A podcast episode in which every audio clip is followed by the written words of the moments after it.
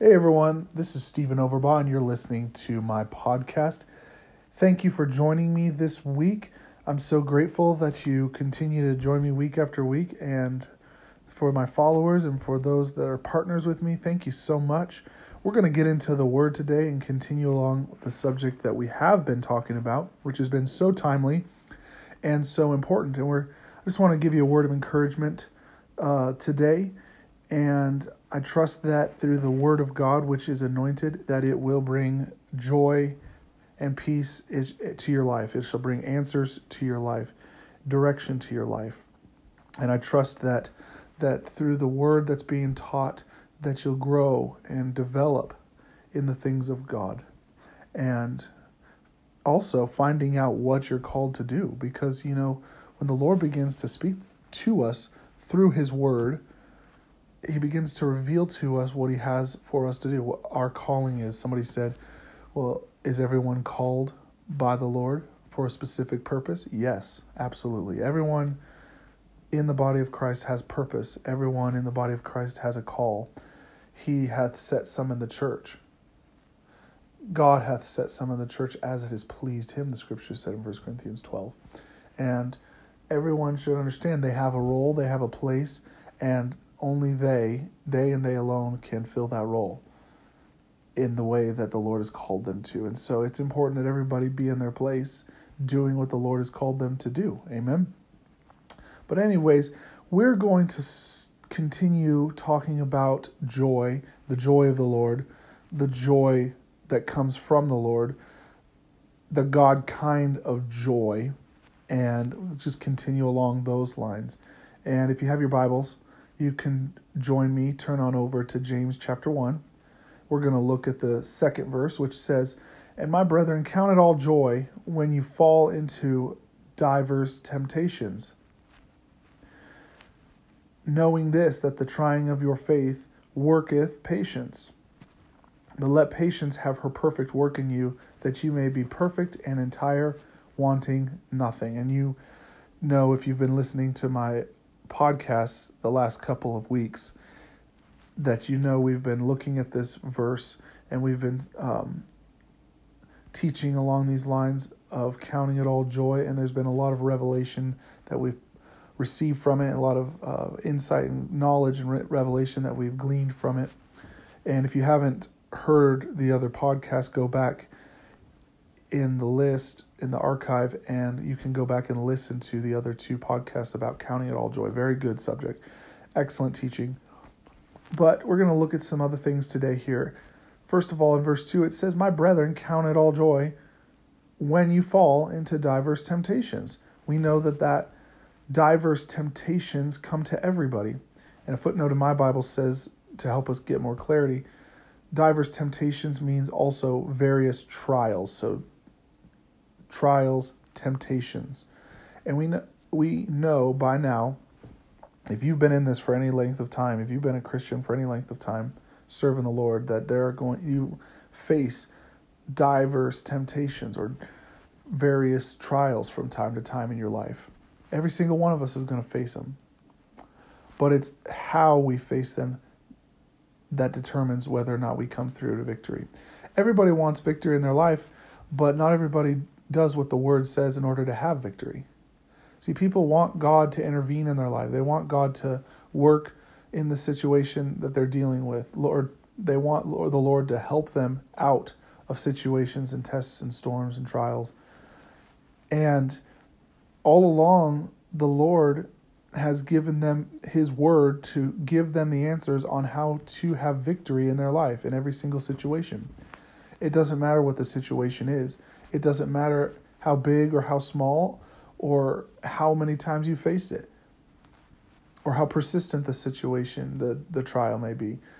The Lord has given us answers in His Word that we should be following. And the problem with a lot of Christians is they don't always take the time to find out what the Word of God says, what the Word has to say about the trial or the temptation that they're facing, or even the questions that they're facing, or the difficulty that they're facing, whatever it may be. They don't take the time. what a lot of Christians do, and I think this is really important to teach on, is they go to look for the easy route, the easy way out. They go to other people to try to find answers for them or to give them answers or to give them explanations. They go to other things for excuses. And they do all of these things as a substitute and a compromise for taking time to dig into the Word of God. I said, dig in to the Word of God. And, you know, the things of God are wonderful and precious, but you're not going to attain to them. You're not going to find out what's there for you and belongs to you. You're not going to find out how to get victory in your life unless you dig into His Word. And it's not just those that hear the Word of God and and listen to a nice message from the Word of God being taught or preached, but it's those who dig into the Word of God for themselves that really begin to build a sure and strong foundation in their life. You know, that will cause them to stand in trying times because you can't expect others to hold you up in every single situation and trial and test and storm. A lot of times people go to others to hold them up, to help them through every single trial. You got to pray with me, brother. You got to pray with me, sister. You got to pray that I'll stand. You got to just hold me up right now. And we keep, and it's a bad habit in the body of Christ to go to everybody else to lean on them to other people, to lean on other people, rather than going to the Word and digging into the Word of God and developing sure, strong faith in God's Word, finding out what God's Word says for yourself, and then building your life upon it, acting on the Word of God, speaking the Word of God for yourself. You know, I'll just say this, and it's so true, but it's not taught very much in uh, the church today and that is that you have to develop and be able to stand on your own two feet in faith. And if you don't learn to develop and stand on your own two feet and have your own relationship with God, you're eventually not going to make it. You're not going to stand. You have to be able to stand on your own two feet in faith. Now, I'm not talking about baby Christians. Christians that have been in this for a short period of time. No, the Lord obviously doesn't expect too much out of a baby. Christian. Just like you wouldn't expect too much out of a, a, a, a baby in this natural world. If you had a baby or you know somebody who has a baby, you don't expect too much out of that baby, that infant, at when they're young, when they can't even speak, when they can't do anything for themselves. They are pampered they are tended to, they have to be fed, they have to be cleaned, they have to be clothed. And there's always has to be somebody doing it for them because they're what? They're a baby. And that's understandable. We understand that. But we also understand that as that baby grows up, they're taught, they're developing, they're growing, they get stronger, that eventually they get to the place where they can do things for themselves. And eventually that baby becomes a man or a woman that can stand on their own two feet. Well, it's the same thing and it's so true spiritually that and and spiritual growth is a lot like natural growth or similar to natural growth. A baby Christian starting out, they can be carried. They have to be carried. They have to be clothed. They have to be tended to. They have to be um, helped along by others who more mature Christians who know more. But as that spiritual baby that baby Christian grows and develops and has time to grow in the Word and is sitting under the Word, getting in a Word of faith, Bible based church, and they have time to grow, then eventually they have to learn to stand on their own two feet. They have to learn how to to apply the principles of faith for themselves and and operate in the faith of God for themselves. They have to learn to to have develop good study habits and and study and learn from the Word of God for themselves and, and develop a relationship with God for themselves. And be able to exercise authority over the enemy for themselves. And be able to speak God's word for themselves. See, all of these things come in time. But when, and, and here's the thing the Lord knows when a, a Christian has had time to grow, when they have had time to sit under the word, and they have sat under the word, then he expects more from them after a while. He expects more from them. He doesn't expect too much from a baby Christian that's just new to this whole thing. But he does expect something from Christians who have had time to grow, who have sat under the word.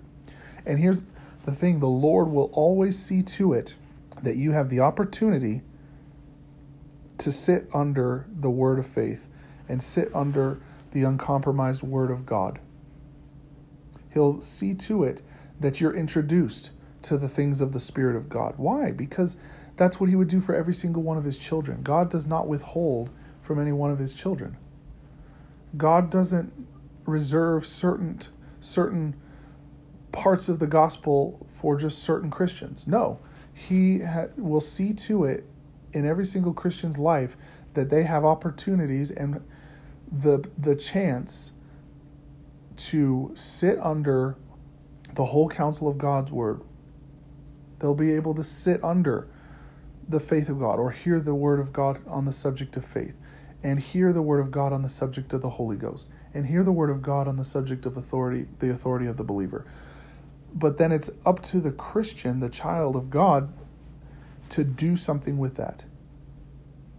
It's up to that child to submit themselves to the word of God and to receive and to grow. You know, Peter said, "Desire ye the sincere milk of the word of God that you may grow thereby." There's a there's God's part to feed, and he feeds through his word, he feeds through his ministry gifts. And then it's the responsibility of the believer, the child of God, to desire his word, desire his that sincere milk of the word of God that they may grow thereby. See, God will always do his part. God is always faithful to do his part. And God never fails to do his part. But there's God's part and we should be under we should understand God's part and know God's part, but then there's our part. Amen. God has a part, we have a part. That's found in 1 Peter chapter 2 starting in verse 1, let's read it. Wherefore, laying aside all malice, and all guile, and hypocrisies, and envies, and all evil speaking, and as newborn babes, verse 2, desire the sincere milk of the word, that ye may grow thereby. See, so the Lord will see to it that the word is being fed to Christians. The word is being given to Christians. The word is being taught and preached to Christians and that's God's part. He will see to it. He will supply the word to believers. He will supply the word to Christians. But our part, the part, the responsibility of believers is to desire the sincere milk of the word of God. And that is so important. Desire. You know, God looks for desire. God sees desire. And desire is something that comes from the heart. It's from the heart God knows if you desire His word or not. Now, there's so many Christians in the body of Christ that they don't desire the word of God like they should because they're full of other things in life. Their appetite is on other things of the world and of this life rather than on the things of God. And as a result of constantly feeding on the world and on the things of the flesh, they don't have a desire for the things of God and the Word of God. I'm reminded of a story. Um, a couple years ago, I was up at a um, former girlfriend's house, and um, we it was for my birthday, and we were the girlfriends. My girlfriend at the time, her father was just a master at cooking out barbecue, cookouts, you name it. He was a grill master. He could grill pretty much anything, and he was excellent at it. And so for my birthday, they asked me what I wanted. I said, "Well, I just want to have a cookout, barbecue. Let's just do it up big at the house, and let's just have a good time with family." So they threw this big party, and they were grilling steaks, burgers. They were making salads. It was a big feast taking place. It was for my birthday and we were supposed to meet at a certain time. And so everybody shows up, And my brother in law, my sister's husband, he and his wife, my sister, showed up to the party. And we are all excited. We're getting our food. We're all, you know, piling on high, as they say, piling our plates on with food and just piling them high. And we all sit down and we start eating. Everybody's eating and we're enjoying the food. Everybody's just laughing, having a good time. And after a while, we noticed that Dylan, my brother in law, he did not, he was just kind of playing with his food. He didn't really, he wasn't really eating it. He was just kind of messing with it. He wasn't, his appetite wasn't there. And we're all like, what in the world is going on? You love food, you love steak, whatever. And he said, well, I made a big mistake. On the way up here, I was so hungry. On the way up to the party, I decided to stop and grab a Wendy's burger on the way up to the feast. And everybody busted out laughing and thought that was hilarious. But out of that, I, the Lord gave me a wonderful illustration. He said, That's exactly how my church is. That's exactly how my body is, how my children act sometimes. They're invited to sit at the t- my table. They're invited to sit at the table of the Lord. They've, there's a feast that's been prepared for them. You know, the scripture says in Psalms 23, He prepares a table before me in the presence of mine enemies. So there's a table that I've set before them, a feast with wonderful blessings on it, wonderful, the wonderful goodness of God. And I've invited all my children to sit at the table and to, and to uh, partake and to uh, just feast on the, my blessings.